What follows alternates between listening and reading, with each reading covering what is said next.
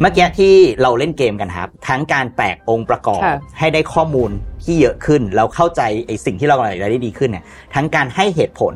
ทั้งการเชื่อมโยงกันเนี่ยนะครับและสุดท้ายคือการคาดเดาคำตอบอะเป็นองค์ประกอบทั้ง 3 องค์ประกอบที่สำคัญมาก ๆ ของกระบวนการคิดเพื่อการตัดสินใจหรือว่า critical thinking เนาะเมื่อกี้ที่พูดไว้ก็คือ เราเก่งพวกนี้อยู่แล้ว แต่มันเหมือนมีอิทธิพลบางอย่างครับ ที่เข้ามาทำให้การตัดสินใจของเราอะ ไม่ดี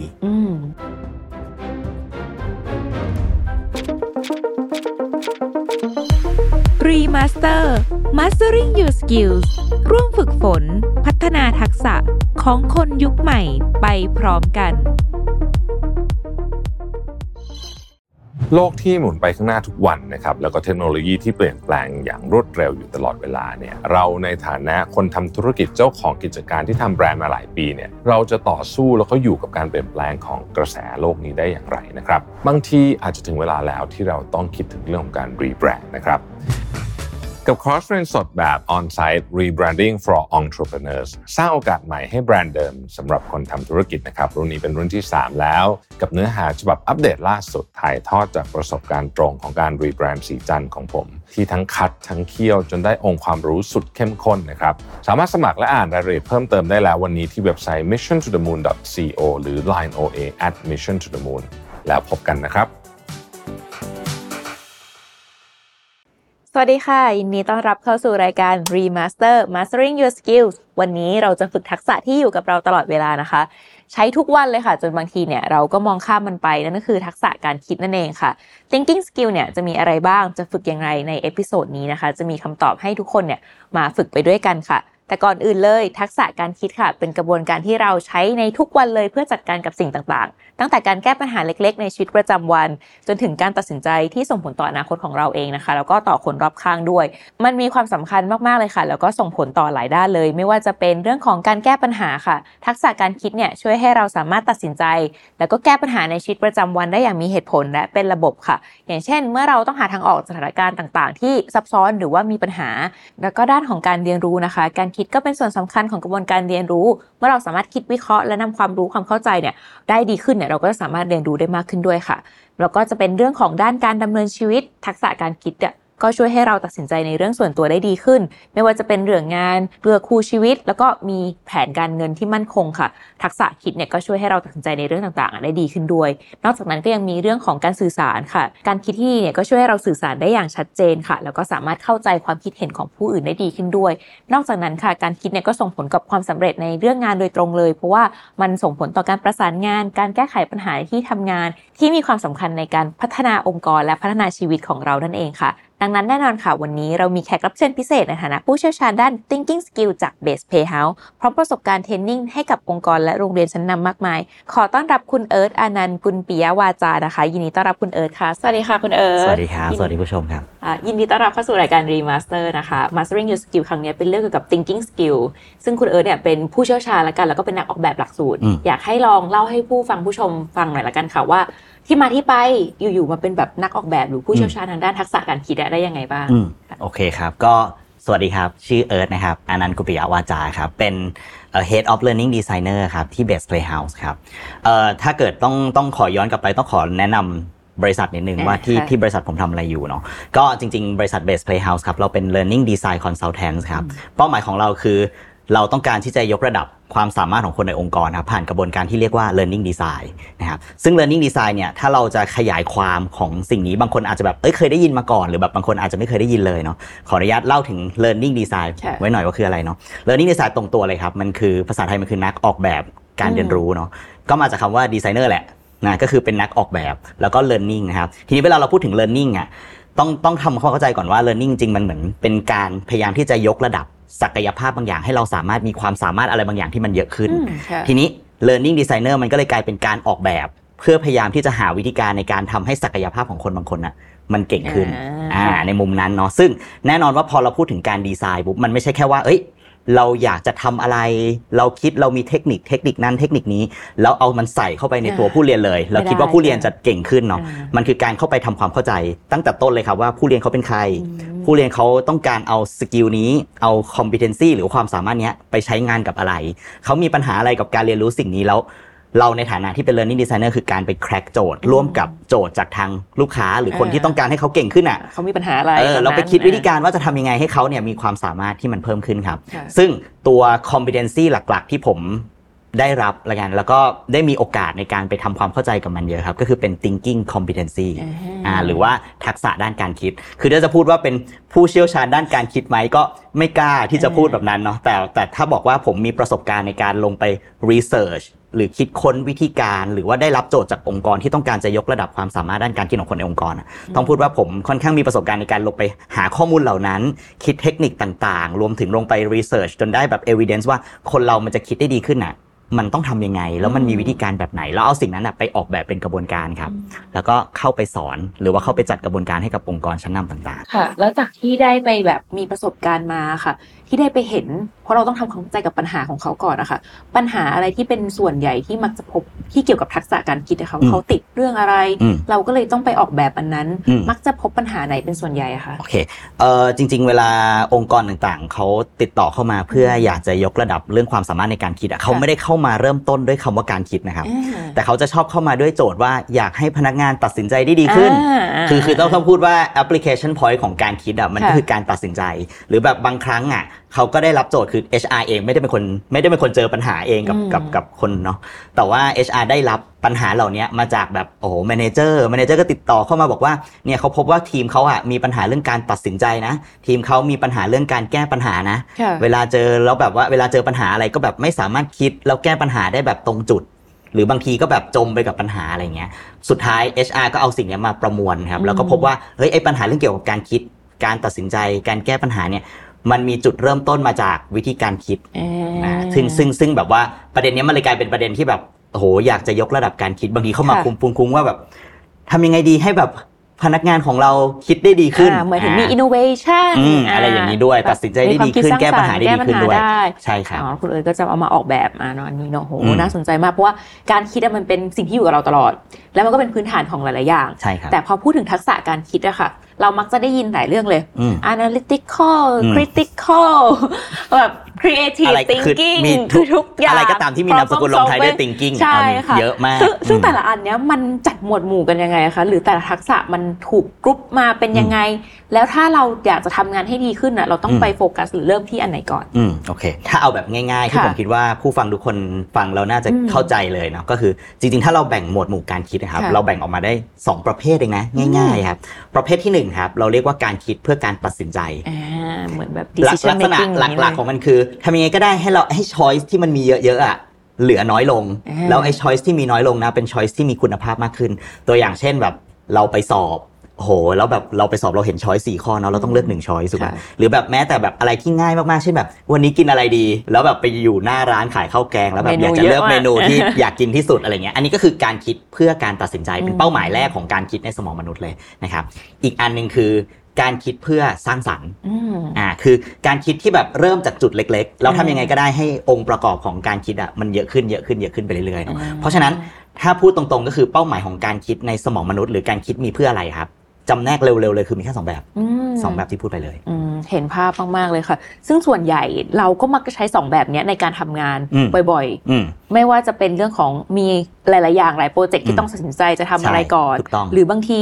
เราอยากจะเนี่ยสร้างรายการใหม่อืมมันก็ต้องเริ่มคิดจากใช่สิ่งที่ไม่มีจมาริงเลยๆโหมด foundation พื้นฐานมันคือ 2 แบบนี้เออแต่ว่าแน่นอนว่าพอเรามี 2 แบบนี้หลายครั้งครับมนุษย์เราอะก็เอา 2 แบบนี้มาผสมกันอืมจนออกมาเป็น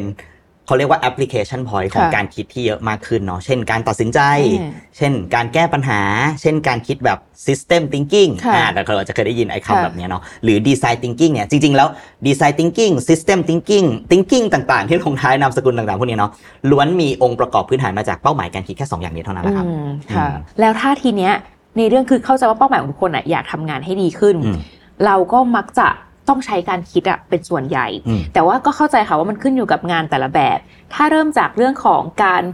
คิดสร้างสรรค์และการอืมคิดสิ่งใหม่ออกมาค่ะอืมจะทำยังไงให้เราคิดได้ดีขึ้นอืมคือทุกคนอะมันจะมีปัญหามาคุยแล้วก็รู้สึกว่าเจอน้องเจออะไรอย่างเงี้ยบอกว่าคิดไม่ออกเลยอืมทำไงดี อันเนี้ยคิดว่าแต่ละคนควรจะเริ่มต้นยังไงอืมเอาไปฝึกยังไงให้อืมรู้สึกว่า เรามีความสร้างสรรค์เพิ่มมากขึ้น คิดอืมสิ่งใหม่ได้ดีขึ้นอืมค่ะโอเค คือหลายคนจะชอบแบบโอ้ยอยากคิดสร้างสรรค์อืมก็เลยไป search net เอ้ยแล้วเจอว่าอยากคิดสร้างสรรค์ก็คิดให้เยอะขึ้นสิอืมคิดให้ใหม่ขึ้นสิอะไรเงี้ยแต่ผมว่านั้นมันปลายทางนะค่ะ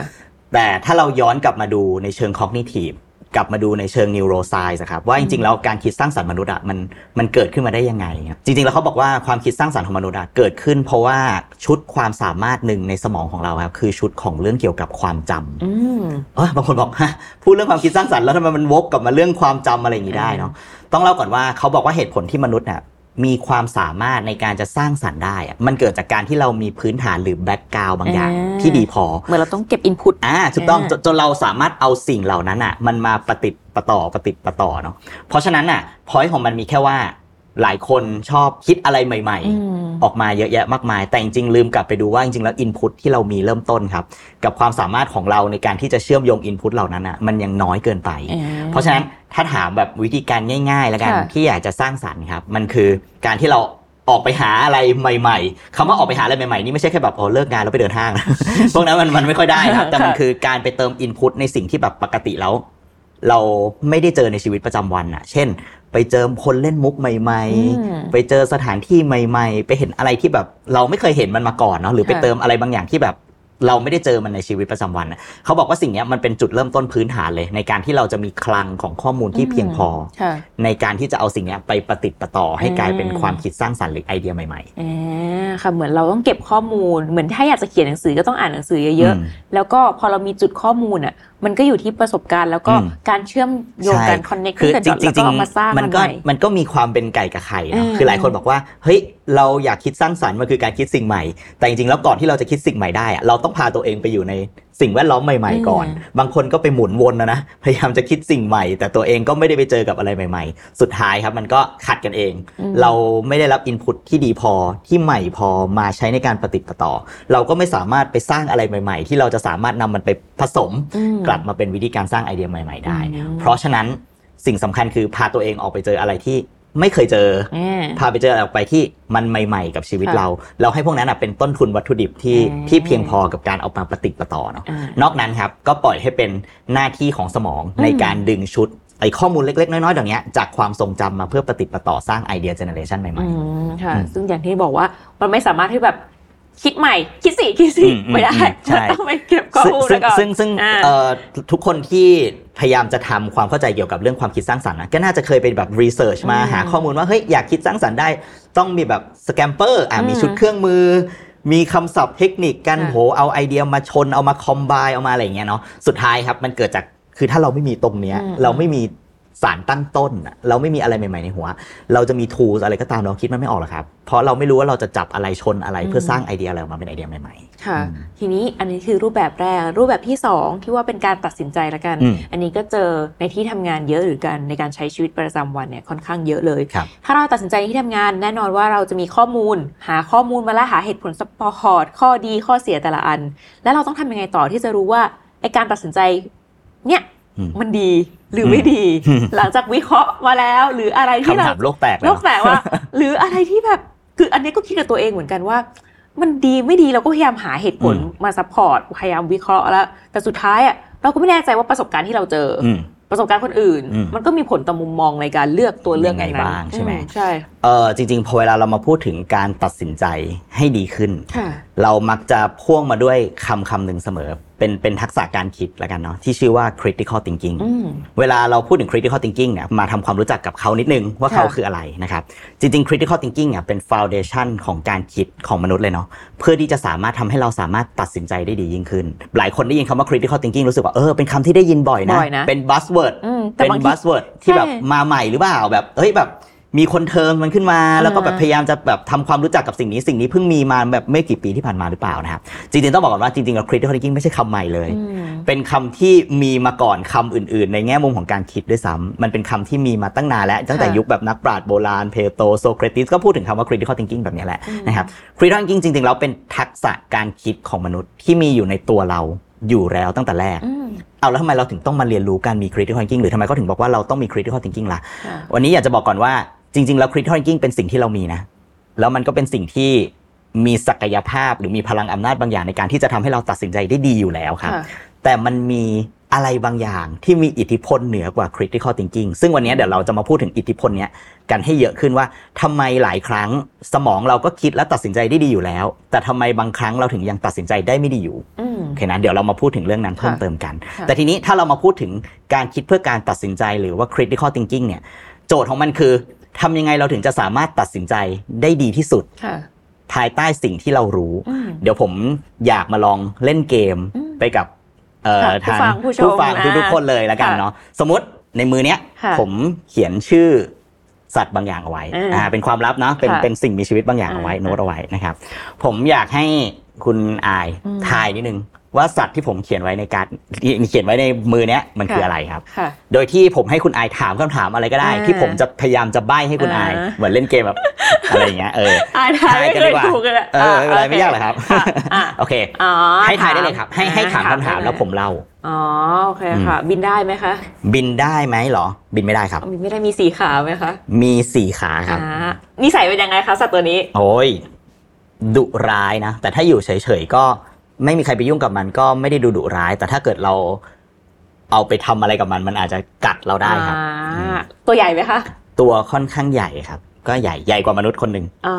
โอเคค่ะเอ่อมนุษย์ไม่ได้เลี้ยงใช่ไหมคะมนุษย์มนุษย์ไม่เอามาเลี้ยงครับอยู่ในป่าใช่ไหมคะอยู่ในป่าบางครั้งก็อยู่ในน้ำบ้างบนบกบ้างครับ แต่ส่วนใหญ่อยู่ในน้ำครับไม่อยู่ในนะสี่ขาอืมเอ่อ จระเข้อะคะถูกต้องครับจระเข้ครับอ่าโอเค ที่เมื่อกี้ให้คุณไอายลองเล่นค่ะเดี๋ยวเรามาลองถอดกันนิดนึงค่ะว่ามันเกิดอะไรขึ้นค่ะในการคิดของคุณไอายเมื่อกี้ค่ะบ้างเมื่อกี้คุณไอายได้รับโจทย์ว่าคุณไอายต้องทายให้ได้เนอะอืมว่าสัตว์ที่อยู่ในมือผมเนี่ยคืออะไรค่ะถูกไหมสิ่งที่คุณไอายทำเลย เมื่อกี้ตอนที่คุณไอายได้รับโจทย์นั้น คือคุณไอายต้องการจะตัดสินใจนะว่าสัตว์หรือสิ่งมีชีวิตเนี้ยคืออะไรกันแน่ค่ะสิ่งที่คุณไอายทำตอนแรกคือคุณไอาย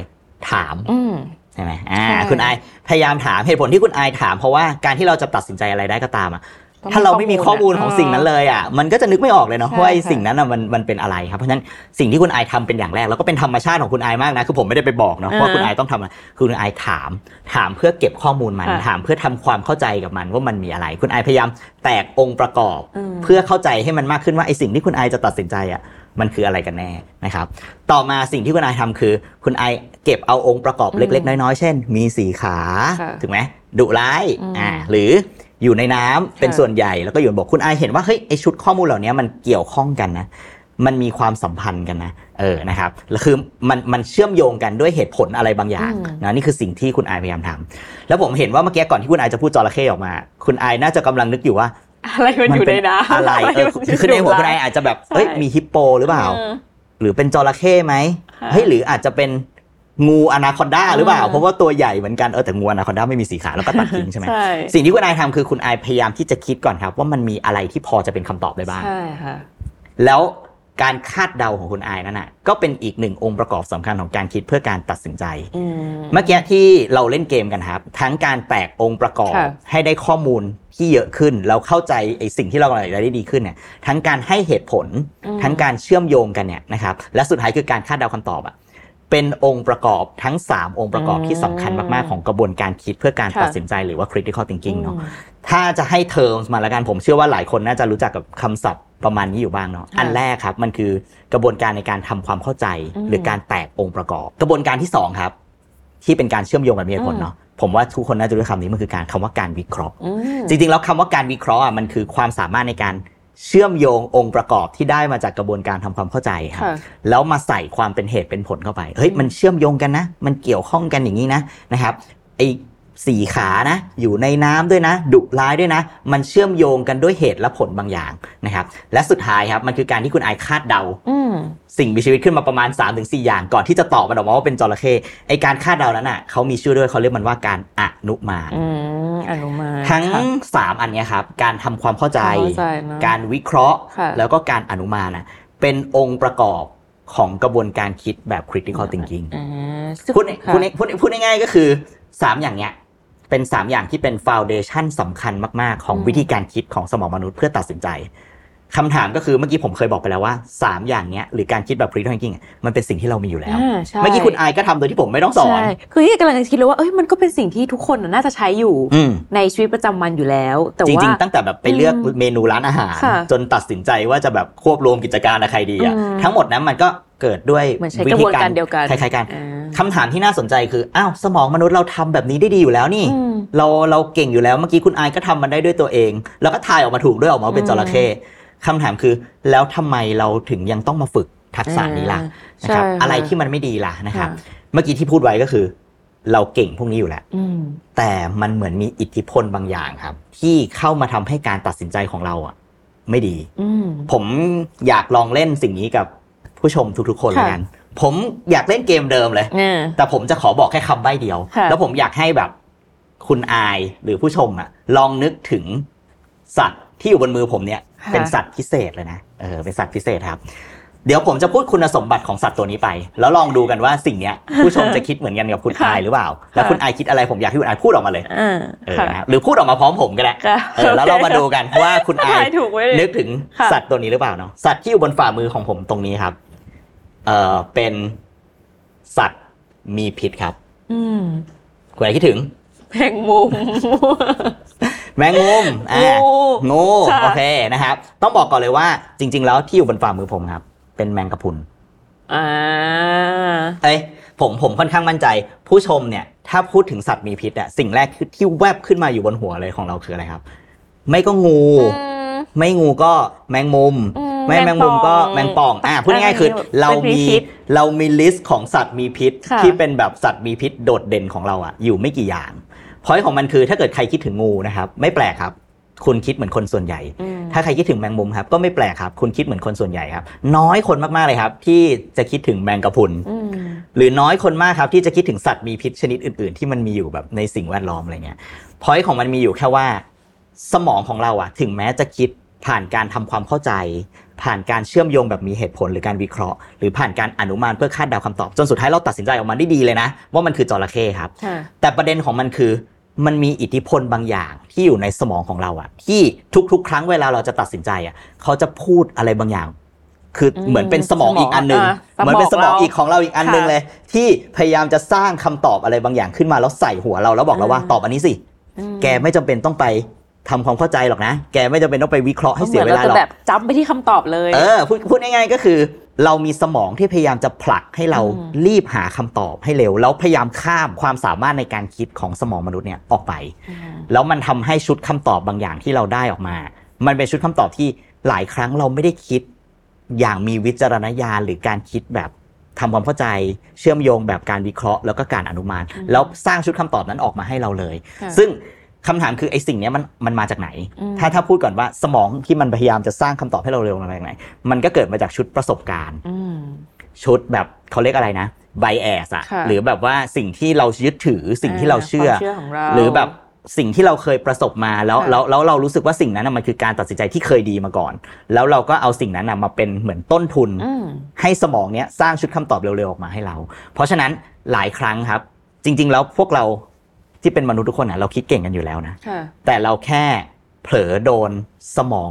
บางอย่างเล็ก ๆ ของเราเนี่ยมซึ่งมีอิทธิพลเหนือกว่าเนี่ยหลอกให้เราตัดสินใจแบบเร็วๆแล้วสร้างคำตอบที่ไม่ได้เป็นคำตอบที่ดีที่สุดอืมไม่ได้ผ่านกระบวนการคิดที่มีประสิทธิภาพของสมองมนุษย์ออกมา มันก็เลยทำให้การตัดสินใจหลายครั้งของเราไม่ดีครับอืมงั้นถ้าเราจะฝึกตรงเนี้ยค่ะอืมคือเรารู้แล้วว่าสมองเราอะทำหน้าที่นี้ได้อืมแต่เราต้องฝึกยังไงคะเราต้องฝึกแบบควบคุมสมองอีกอันนึง หรือคอยย้ำเตือนวิธีการว่า เราควรจะ ทำตามกระบวนการนะอืมอย่าเพิ่งอืมกระโดดเข้าไปอืมตัดสินใจแบบนั้น มันจะช่วยทำให้เราคิดได้ดีขึ้นไหมคะแน่นอนครับเออคือเมื่อกี้เราพูดถึง 3 step ค่ะของการคิดไปนะการทำความเข้าใจความเข้าใจ การวิเคราะห์ค่ะแล้วก็การอนุมาอนุมานทั้ง 3 step นั้นเนาะ จริง ๆ แล้วก่อนที่เราจะไปโฟกัส แน่นอนว่าถ้าเกิดเราพยายามไล่ไปฝึกทั้ง 3 step นั้นนะค่ะมันก็จะทำให้การคิดของเราดีขึ้นแน่นอนแหละอืมแต่ปัญหาของมันไม่ใช่ว่าเรา ทำสิ่งนี้ได้ไม่ดีขนาดนั้นนะครับ ปัญหามันอยู่ที่ว่าเราพยายามกระโดดไปที่คำตอบใช่ค่ะพอเราพยายามกระโดดไปที่คำตอบเพราะฉะนั้นการแก้ที่การแก้ที่ต้นเหตุเลยดีที่สุดคือ พยายามไม่กระโดดไปที่คำตอบอืมจุดแรกของมันก็คือ พยายามจะทำยังไงก็ได้ครับ ให้ให้เราไม่พยายามจะเลือกคำตอบแรกที่ออกมาจากสมองของเรา หรือบางครั้งเนี่ยมันจะเป็นศัพท์ที่โอ้โหเดี๋ยวนี้องค์กรใช้กันเยอะมากคือการเอะอืมเวลาเธอคิดอะไร เธอต้องเอะมานะค่ะ เธอต้องรู้สึกว่าสิ่งนั้นไม่ใช่คำตอบที่ดีที่สุดนะ เธอต้องรู้ก่อนนะว่าคำตอบที่เธอสร้างขึ้นมาเป็นคำตอบที่ ไม่ได้เป็นคำตอบที่ผ่านการคิดที่ดีพออะไรเงี้ยอืมอืมเราก็เลยต้องเอ๊ะให้มากขึ้นค่ะหรือต้องไม่พยายามพาตัวเองกระโดดไปที่คำตอบอ่าเร็วจนเกินไปหรือว่าการเอ๊ะซึ่งคำถามคือเราจะทำยังไงอะทำยังไงถึงจะเอ๊ะได้อะใช่เรื่องเอ๊ะนี่คือเป็นหนึ่งในคำที่มี feedback ที่เหล่า manager ให้กับทีมอืมงานอะเยอะมากอืมว่า คือถ้ามันมีการเอะอะมันจะไม่เกิดผลงานแบบนี้อืมหรือถ้ามีการแบบเอะขึ้นมาเนี่ย มันจะทำให้ข้อผิดพลาดอันเนี้ยไม่เกิดขึ้นนะอืมเพราะเราผ่านการตรวจสอบอืมแต่คำถามก็ย้อนกลับไปค่ะว่าเราจะทำยังไงให้มันเอะได้ เพราะบางคนอาจจะรู้สึกว่า ก็เคยชินไม่ดีอืมใครมาบอก มันก็อืมปล่อยโฟลว์แบบนี้อืมพอไม่ได้ใส่ใจหรือว่าไม่ได้กลับไปดู มันก็แบบไหลไปมันก็อาจจะเกิดข้อผิดพลาดได้อืมอยู่ๆจะให้มีเอะเลยมันจะทำยังไงดีคะโอเคจริงๆ ถ้าเราจะพูดเรื่องการเอ๊ะเนี่ยเราอืมโอ้โหพูดกันได้อีกเยอะมากๆ เพราะว่าการเอ๊ะเป็นแบบความสามารถหนึ่งของสมองมนุษย์เลยนะอืมแต่ถ้าจะให้เอาแบบว่าวิธีการง่ายค่ะๆและง่ายที่สุดครับ มันคือเขาบอกว่ามันคือการทำ self shattering อืม self shattering อะมันคือการสร้างเสียงในหัวอ่าเออคุณนายเคยแบบนึกนึกสภาพแบบเคยเห็นการ์ตูนปะที่แบบเรามี devil ตัวเองโผล่ขึ้นมา แล้วเราก็อ่ามีมีแบบ angel ตัวเองโผล่ขึ้นมาอ่าอะไรเงี้ยแล้ว angel ก็บอกว่า เฮ้ยทำแบบนี้อ่าอย่าทำแบบนี้เลยนะทำแบบนี้เดี๋ยวจะเป็นยังไงนะสุด devil ก็จะบอกว่าทำเลยทำเลยเอาเลยอะไรอย่างงี้อะใช่ concept มันคล้ายๆกันแบบนั้นเลยอ่ามันคือ การสร้างเสียงในหัวตัวเองขึ้นมาอืมแต่เสียงในหัวเนี่ยครับไม่ใช่การสร้างเสียงอะไรออกมาก็ได้นะอืมแต่ต้องมันต้องเป็นการสร้างเสียงในหัวที่พยายามจะพูดถึงการกระโดดไปที่คำตอบเร็วจนเกินไปอืมพูดง่ายๆคือบางครั้งเราได้รับเราเราไปฟังอะไรบางอย่างมา เช่น เราฟังข่าว เปิดไลน์ก็ได้อ่านอ่านอ่านเออไลน์ดูข่าวนู่นนี่นั่น เออมีข่าวบอกว่า เอ้ยยาต้านมะเร็งอืมเสียงที่เราต้องสร้างออกมาครับ มันมันมีแค่ว่าสุดท้ายแล้วเราจะเชื่อข่าวนี้ไหมอืมเราจะแชร์ข่าวนี้ไหมอืมแต่เราบอกว่าเฮ้ยข่าวนี้จริงปะวะอ่ามาจากไหน เฮ้ยข่าวนี้มาจากไหนอ่าคนที่เขียนข่าวนี้ขึ้นมาใครเขาเขียนเขาใครอเป็นยู่ใครเขาเป็นใครเขาเป็นใคร เออ ข่าวนี้เขียนมาใครได้ผลประโยชน์บ้างถูกไหมอืมเราพยายามตั้งคำถามหรือเราสร้างเสียงในหัวขึ้นมาอืมแล้วก็พยายามจะบอกว่า เฮ้ยไอสิ่งที่เราพยายามจะอ่านเนี้ย มันเป็นสิ่งที่เชื่อถือได้อืมแค่ไหนอืมแล้วถ้าเราตัดสินใจไปแล้วอะสิ่งเนี้ยมันเป็นคำตอบที่ดีที่สุดหรือเปล่า เราควรจะเชื่อมันไหมนะครับหลายครั้งคนก็เลยบอกว่าถ้าเรามี critical thinking อะเราก็จะมีเหมือนเป็นภูมิต้านทานต่อการเชื่อข่าวปลอมอืมหรือว่า fake news เนาะเพราะว่า critical thinking อะมันพยายามจะไม่ให้เรากระโดดไปเชื่อ หรือกระโดดไปบอกว่าเฮ้ยสิ่งเนี้ยคือสิ่งที่ควรแชร์นะ ทุกคนควรรู้นะ มันเป็นมันเป็นสิ่งที่ถูกต้องเลยนะ แต่มันพยายามจะพาตัวเองไปไปสู่การคิดที่ลึกซึ้งมากขึ้นทำความเข้าใจอีกข่าวเนี้ยให้มากขึ้น พยายามหาว่าข่าวเนี้ยต้นตอมาจากไหน เชื่อมโยงมันแล้วค่อยอืมอนุมานว่าเฮ้ยข่าวเนี้ยเป็นข่าวที่เชื่อถือได้จริง ๆ หรือเปล่าอืมซึ่งวิธีการง่าย ๆ ก่อนที่จะไปทำทั้ง3สเต็ปนั้นเลยก็คือ เอะขึ้นมาอืมว่าไอ้ข่าวเนี้ยมันฉุกคิดก่อนจุกคิดก่อนอ่าข่าวนี้มันควรแชร์ไหมวะอ่าถูกไหมอ่าข่าวนี้มัน เป็นยังไงค่ะวะนะครับซึ่งซึ่งซึ่งถ้าเราตั้งคำถามหรือพยายามเซลฟ์ shattering กับเสียงตัวเองอืมในหัวแบบเนี้ยได้อะพยายามทำแบบเนี้ยบ่อยๆอะสุดท้ายแล้วเวลาเราได้อินพุตอะไรก็ตามที่เราต้องการตัดสินใจอะเราจะไม่เชื่อในคำตอบแรกที่มันออกมาค่ะจากหัวเรา เพราะว่าเราพยายามจะเบรกสมองเราแล้วก็บอกว่าเฮ้ยเดี๋ยวคำถามคำตอบเนี้ยมันออกมาจากการคิดที่เร็วเกินไปหรือเปล่านะอืมแล้วพยายามตั้งคำถามต่อสิ่งต่างๆ เหล่านั้นครับ แค่เนี้ยก็เป็นจุดเริ่มต้นที่ผมว่าง่ายที่สุดอืมในการที่จะทำเนาะ แล้วก็ค่ะ แล้วก็น่าจะทำได้เลยในวันนี้ด้วยครับอ่าค่ะโหวันนี้เราก็ได้ข้อคิดดีๆ แบบที่ง่ายที่สุด แล้วก็เชื่อว่าทุกคนที่ฟังอยู่อะค่ะ ได้กลับไปคิดทบทวนว่าจริง ๆ แล้ววิธีการคิดนั้นน่ะ เราก็ใช้อยู่ปกติแหละ แต่เราอาจจะต้องเบรก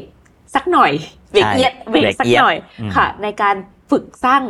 skill เอ๊ะขึ้นมาอืมโดยการ self chattering กับตัวเองนี่แหละอืมในการเบรกแล้วก็ฝึกว่าเออมันใช่ไม่ใช่แล้วค่อยมาเข้ากระบวนการอืมตั้งแต่การหาองค์ประกอบครับ การเอ่อ critical thinking ให้เหตุผลกับมัน แล้วก็อืมการอนุมานอืมเชื่อว่าวันนี้ทุกคนก็ได้ความรู้ดีๆ แต่ว่าในครั้งต่อไปนะคะ เราก็ยังอยู่กับคุณเอิร์ธต่อค่ะ เราจะมาคุยลงลึกถึงเรื่อง critical thinking แล้วก็อคติต่างๆ ประสบการณ์ต่างๆ ยังไงกลับมาพบกับรายการ remaster ในวันเสาร์หน้าสำหรับวันนี้ สวัสดีค่ะ